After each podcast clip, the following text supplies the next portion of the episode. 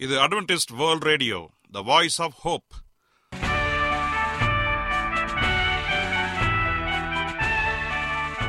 வணக்கம். அன்பான வானொலி நேயர்களே உங்கள் அனைவரையும் கர்த்தராகிய ஆண்டவர் இயேசுவின் நாமத்திலே வாழ்த்தி எங்களது இன்றைய ஒளிபரப்பை கேட்க உங்களை அன்போடு வரவேற்கிறோம்.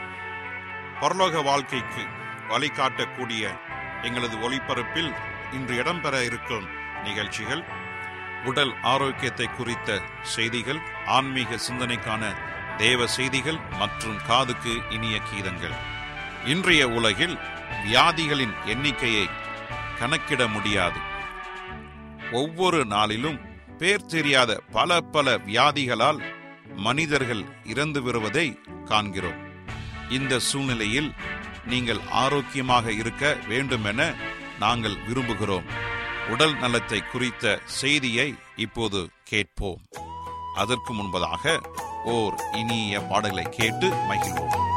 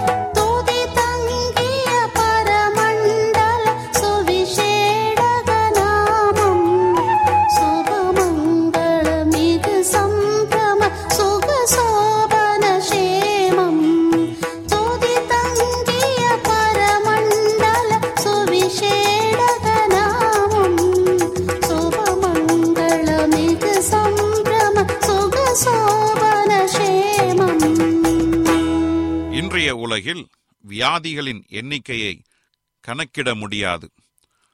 ஒவ்வொரு நாளிலும் பேர் தெரியாத பல பல வியாதிகளால் மனிதர்கள் இறந்து வருவதை காண்கிறோம். இந்த சூழ்நிலையில் நீங்கள் ஆரோக்கியமாக இருக்க வேண்டுமென நாங்கள் விரும்புகிறோம். உடல் நலத்தை குறித்த செய்தியை இப்போது கேட்போம். கண்களை குறித்து இன்றைக்கு நாம் பார்க்க போகிறோம். கண்களில் நம்முடைய உடல் ஆனது கண்ணினுக்கு இல்லை என்றால் நம் உடல் இருந்து வீண். நமது உடலில் கண் ஒரு விளக்காக இருக்கிறது. கிறிஸ்துவ வேதாகமம் அழைக்கிறது ஒரு சரீரத்தின் விளக்காக இருப்பது கண். ஆகவே இந்த கண்ணை எவ்வாறாக நாம் பாதுகாக்கிறோம்? வெயில் காலங்களில் என்ன செய்கிறோம்? கண்ணுக்கு கண்ணாடி போட்டுக்கிட்டுறோம் சில நேரங்களில் நம்ம கண் நல்லா இருக்கணும்னா ஜூஸ் குடிக்கிறோம் தலைக்கு எண்ணெய் வைக்கிறோம். இப்படி நம்முடைய கண்களை குறித்து நாம் பாதுகாப்பு அடைவதற்காக சில நல்ல கருத்துக்களை எங்களுக்கு நான் உங்களுக்கு சொல்ல விரும்புகிறேன். தினமும் நீங்கள் தூங்குவதற்கு முன்பதாக இரண்டு கண்களையும் அந்த இரண்டு கண்களில் சுர்மா இட்டுக்கொண்டு தூங்கி வந்தால் நாளடைவில் கண் இமைகள் நன்றாக அதிகரித்து கண்களுக்கு அவைகள் வழிகளில் இருந்து அது குணமாகுமா அடுத்து சிலருக்கு கண்களை சுற்றி கருவளையும் இருக்கும். பெண்களுக்கும் சரி பிள்ளைங்களுக்கும் சரி இந்த கண்களை சுற்றி கருவளையம் அதிகமாக இருக்கும் சூழ்நிலைகளில் பெண்களுக்கு கண்களை சுற்றி இருக்கிற கருவளையங்கள் நீங்க வெள்ளரி காயை குக்கும்பர் என்று அழைக்கப்படும் வெள்ளரி காயை எடுத்து உருளைக்கிழங்கு இரண்டையும் நன்றாக அரைத்து எடுத்துக்கொண்டு வேண்டும். பிறகு துணியை பன்னீரில் நனைத்து அந்த கண்ணின் மீது வைத்து படுத்து தூங்க வேண்டும். இப்படி நீங்கள் ஐந்து நாட்கள் செய்து பாருங்கள். உங்களுடைய கண்களில் உள்ள கருவளையும் நன்றாக சரியாகிவிடும். எப்படி?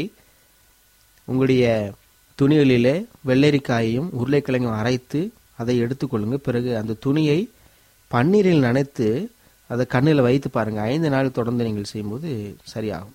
கண் நோய்களிலிருந்து நாம் எவ்வாறு கண்களை பாதுகாப்பது? கண் நோய்களிலிருந்து நாம் கண்களை எவ்வாறு பாதுகாப்பது? சில நேரங்களில் மஞ்சள் காமாலை நோய் வந்துவிட்டால் அதிகமாக பாதிக்கப்படுவது இந்த கண் தான் அதிகமாக சர்க்கரை வியாதியை நோயாளிகளுக்கு அதிகமான பாதிப்பு வருவது இந்த கண்ணில் தான் இப்படி அநேகர்கள் கண்களை இழந்ததுண்டு காரணம் சர்க்கரை நோய் இப்படி அது ஆகவே இந்த கண்ணை நாம் கண்டிப்பாக நிச்சயமாக நாம் பாதுகாக்க வேண்டும். அதற்கு என்ன செய்யலாம் என்று சில காரியங்களை நான் எங்களுக்கு சொல்லுகிறேன். மாதுளை முட்டுகளை எடுத்துக்கொள்ளுங்கள். இந்த மாதுளை முட்டுகளை நீங்கள் எடுத்து தொடர்ந்து நீங்கள் சாப்பிட்டு வந்தால் ஒரு வருஷத்தில் இந்த மாதுளை மொட்டை நீங்கள் தொடர்ந்து ஒரு வருஷம் சாப்பிட்டீங்கன்னா கண் வெளியே வராதுங்க. பிற சில நேரங்களில் பார்த்தீங்கன்னா கண்ணில் தண்ணி வடியும். கண்ணில் பூளை தள்ளும். கண்ணில் பூளை தள்ளும். கண்ணில் ஒரு விதமான ஒரு ஒரு திரவம் அதுலேருந்து வெளியே வரும். இப்படி கண்ணில் சம்மந்தமான வியாதிகள் எதில் வரும்னா எந்த வியாதி வராதுங்க. இந்த மாதுளை மொட்டை எடுத்து நீங்கள் தொடர்ந்து நீங்கள் சாப்பிட்டு வாங்க. எந்த பிரச்சனையும் வராது. மூன்று மாதுளை வித்தை விதைகளை எடுத்து நீங்கள் விழுங்கிவிட்டால் ஒரு வருஷத்துக்கு கண்ணில் பூளை தள்ளாது என்று புகழ்பெற்ற ஒரு மருத்துவர்கள் என்ன செய்கிறார்கள் சொல்லுகிறார்கள். ஆகவே கண்ணு வந்து மிக மிக முக்கியமானதாக காணப்படுதுங்க. கண்ணை குறித்து நாம் பார்ப்போம். அடுத்து வந்து என்ன பார்த்தீங்கன்னா உதடு. நம்முடைய வெயிலான காலங்களில் நம்முடைய உதடுகளிலே வெடிப்பு அதிகமாக காணப்படும். என்ன செய்யலாம்? சில என்ன செய்வாங்கன்னா பெட்ரோலியம் ஜெல்லை தடவுவாங்க.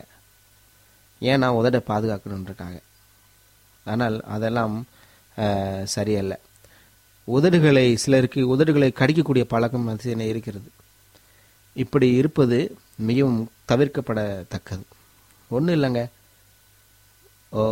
வாரத்துக்கு இரண்டு மூன்று முறை உதடுகளை நீங்கள் வெந்நீரிலும் மற்றும் குளிர்ந்த நீரிலும் நீங்கள் ஒத்தட வைத்தால் உதடு வெடிப்பு நன்றாக நீங்கி அது மென்மையாக மாறிவிடும்.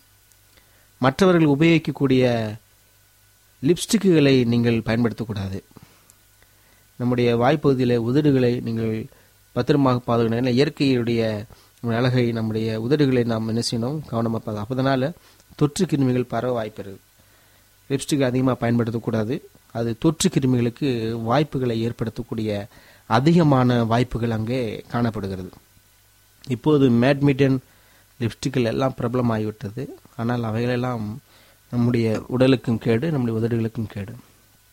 அவற்றிலுள்ள ஈரப்பதம் குறைவு இருப்பதனால் உதடுகளில் இயற்கையாகவே எண்ணெய்களை அது அழித்து விடுகிறது. எனவே அப்பற்றை நாம் பயன்படுத்துவதை நாம் தவிர்க்க வேண்டும்.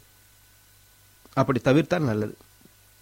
தரமில்லாத காரியங்களை நம் உதட்டில் நம்ம பூசக்கூடாது. நம்முடைய சரீரத்திலே இருக்கக்கூடிய உதடுகளை நாம் நன்றாக பாதுகா பாதுகாப்பது மிகவும் நல்லதாக காணப்படுகிறது. இரவு தூங்குவதற்கு முன்பதாக சிலர் பெண்கள் இன்றைக்கு அதிகமாக லிப்ட்ஸுகளே பயன்படுத்துகிறார்கள். படிக்கக்கூடிய வாலிப பிள்ளைகள் பள்ளியிலும் கல்லூரியிலும் படிக்கக்கூடிய வாலிப பிள்ளைகள் இயற்கையான விதட்டின் அழகை இந்த லிப்ஸ்டிக்கை கோட்டு அதை அழித்து கொண்டுகிறார்கள். அப்படி செய்கிறவங்க தயவுசெய்து ஒன்று தெரிஞ்சுக்கங்க. தொற்று கிருமி பரவ அதிக வாய்ப்பு உள்ளது. நீங்கள் தூங்குறதுக்கு முன்னாடி நல்லா உதட்ட நல்லா சோப் போட்டு கழுவிட்டு தான் நீங்கள் தூங்கணும். அது ரொம்ப ரொம்ப முக்கியம். நான் உங்களுக்கு சொல்லுகிற காரியம் உதட்டை நீங்கள் கன்றாக கண்ட கழுவி சுத்திகரிப்பது மிகவும் அவசியமாக காணப்படுகிறது. அது மட்டுமல்ல தினமும் முட்டை சாப்பிடும்போது முட்டையில் உள்ள வெள்ளை கருவோடு நீங்கள் தேன் கலந்து உதடிலே நீங்கள் தடவும் பொழுது நம்முடைய உதடுகள் என்ன செய்கிறதுனா பாதிக்கப்படுகிறது. அதிலிருந்து விடுதலாக்கப்படுகிறது. தினமும் முட்டை வெள்ளைக்கருவோடு தேன் கலந்து உதடில் நீங்கள் அப்ளை பண்ணீங்கன்னா நீங்கள் நல்லாகும்னு நான் சொல்கிறேன் அடுத்ததாக தினமும் நெய் அல்லது வெண்ணெயில் உதடு தடவி பாருங்கள் உங்கள் உதடு வெடிப்பு குணமாகும். அதிலும் இந்த குளிர் பிரதேசங்களில் வாழக்கூடியவர்கள் ஊட்டி கொடைக்கானல் ஏலகிரி இப்படி குளிர் பிரதேசம் வாழக்கூடிய மக்கள் உதடு வெடிப்புனால் ரொம்ப கஷ்டப்படுவாங்க. உதடு வெடிப்பு அதிகமாக காண வறட்சி காணப்படும். தினமும் நெய் அல்லது வெண்ணெயை உதட தடவி பாருங்கள் அதோட வெடிப்பு சுருமாகும் முட்டையில் வெள்ளை கருவோடு கூட ஒரு ஸ்பூன் பாதாம் பவுடர் கலந்து அதோடு நீங்கள் கலந்து நீங்கள் சேர்த்து உதடு தடவி பாருங்கள் உதடு நல்ல முறையில் சுகமாகும். மற்றும் ரெண்டு டியூ ஸ்பூன் ஆலிவ் எண்ணெயை கடந்துக்கிட்டுங்க ரெண்டு ஸ்பூனு. ரெண்டு ஸ்பூனு மெழுகு ரெண்டு ஸ்பூன் மெழுகு பன்னீர் கலந்து உதடு தடைய பாருங்கள் உதடு மென்மையாக என்ன செய்யும்? மாறும்.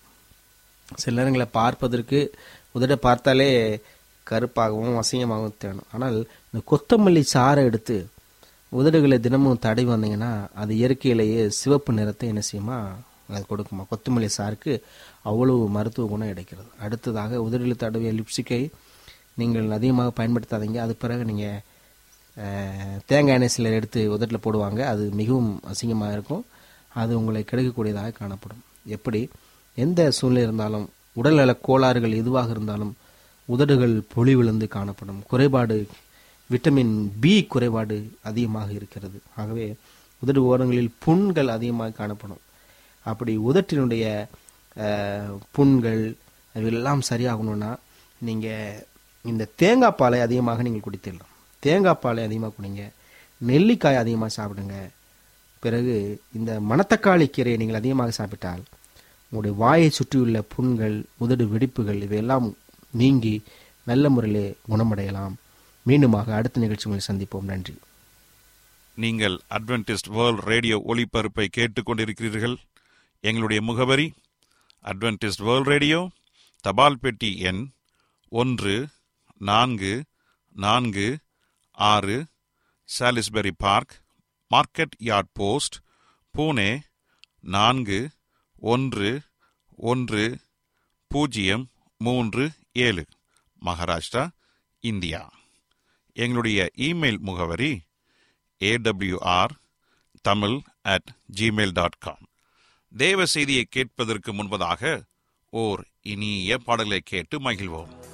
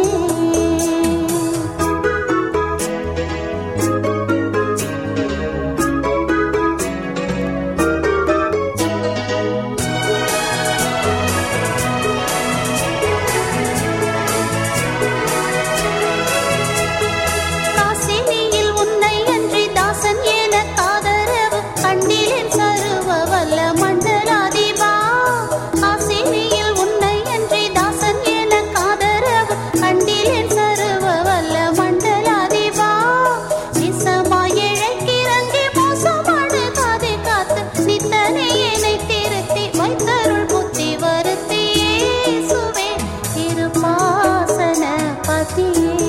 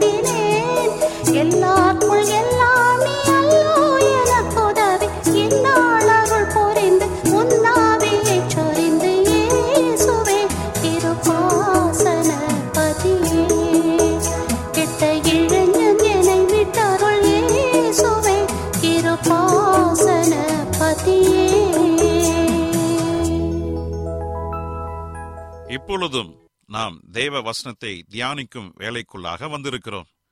இன்றைய தேவ செய்தியை சகோதரர் ஜே செல்வன் அவர்கள் வழங்க இருக்கிறார் கிறிஸ்துவுக்குள் அன்பான வானொலி நேயர்களே உங்கள் அனைவரையும் இந்த நிகழ்ச்சியின் மூலமாக சந்திப்பதிலே மிக்க மகிழ்ச்சி அடைகிறேன்.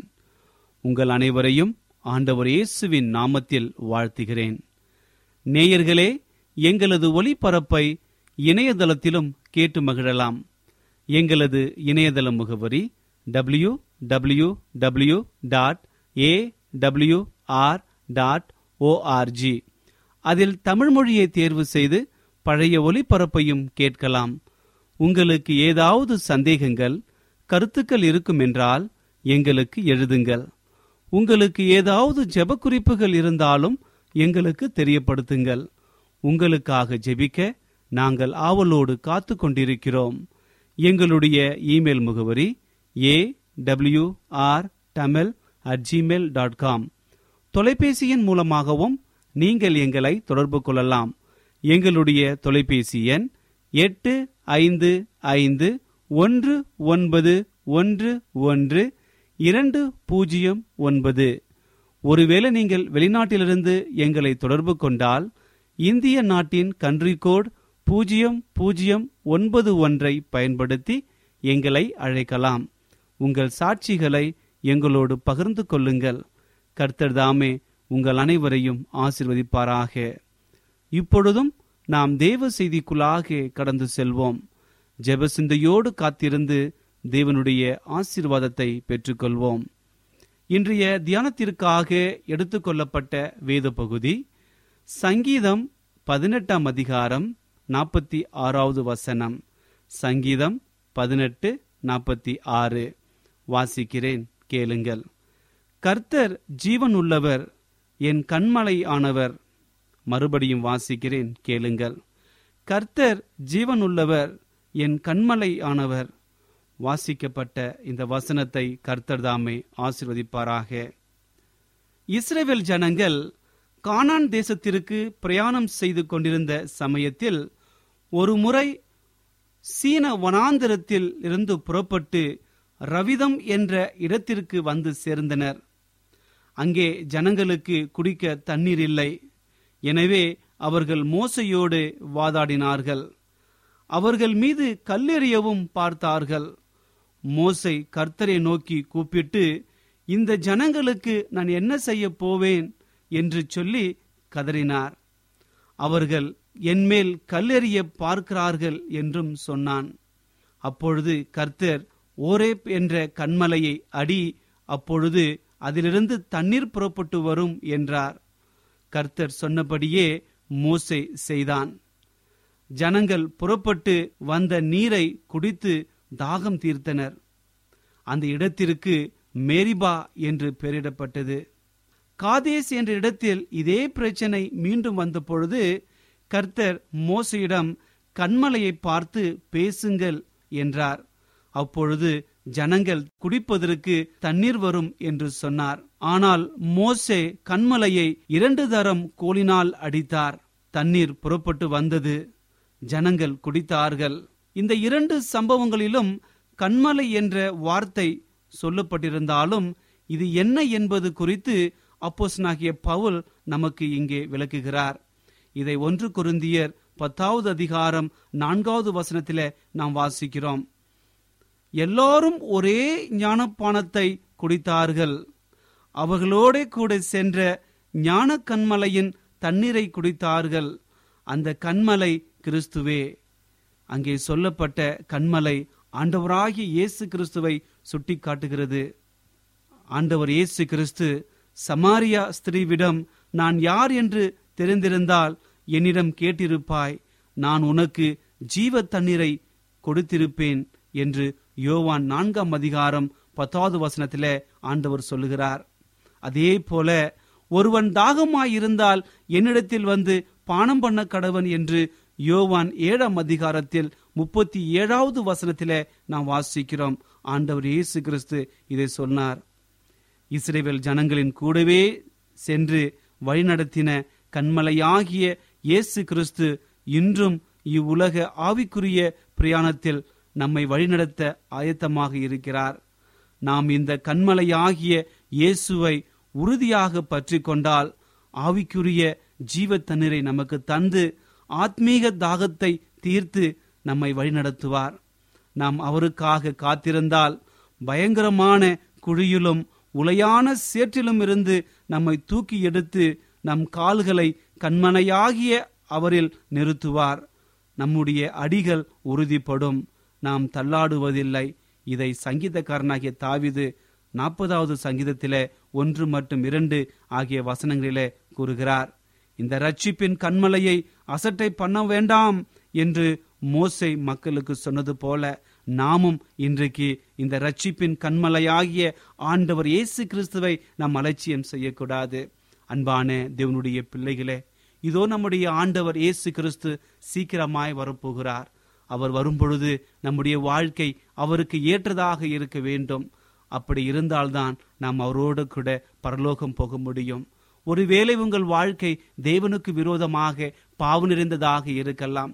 அல்லது பாவியாகி என்னை ஆண்டவர் மன்னிப்பாரா?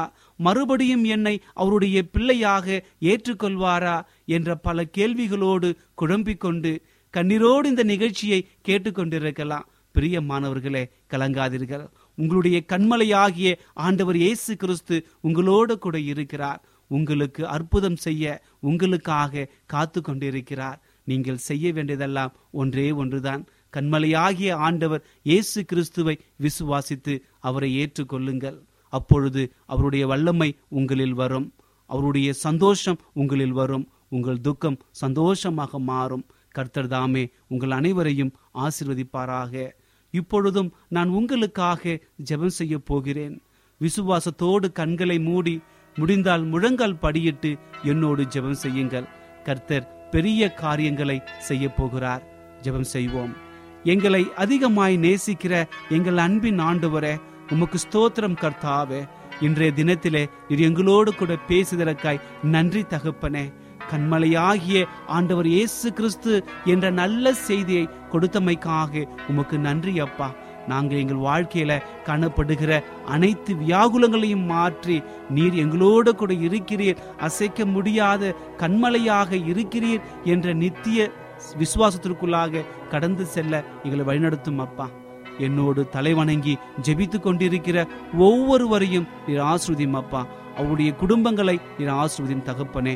ஒருவேளை அவருடைய குடும்பத்தில் பிரச்சனைகள் இருக்கலாம் வியாதிகள் இருக்கலாம் கண்ணீர்கள் இருக்கலாம் கடன் தொல்லைகள் இருக்கலாம் பிசாசினுடைய கட்டுகள் இருக்கலாம்.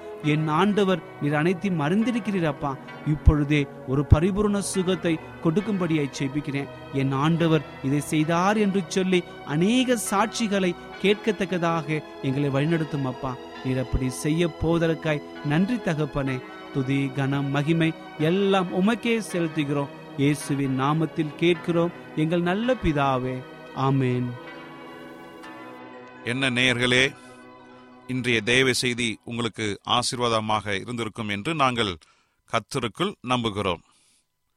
எங்களுடைய இன்றைய ஒளிபரப்பின் மூலமாக நீங்கள் கேட்டு பயனடைந்த நன்மைகளையும் சாட்சிகளையும் எங்களுடைய நிகழ்ச்சியை குறித்த உங்களுடைய கருத்துகளையும் விமர்சனங்களையும் எங்களுக்கு எழுதி அனுப்புமாறு உங்களை அன்புடன் வேண்டிக் கொள்கிறோம்.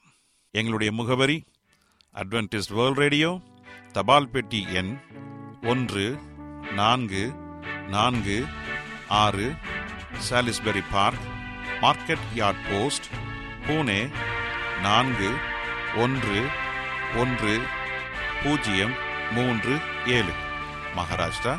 இந்தியா. எங்களுடைய இமெயில் முகவரி AWR Tamil at Gmail dot com இத்துடன் எங்களது இன்றைய ஒளிபரப்பு நிறைவு பெறுகிறது. மீண்டும் நாளைய தினம் இதே அலைவரிசையில் அரை மணி நேரம் முன்மதாக சந்திப்போம். கர்த்தத்தாமே உங்கள் அனைவரையும் ஆசிர்வதிப்பாராக. உங்களிடமிருந்து விடை பெறுவது ஆர். விக்டர் செல்வன்.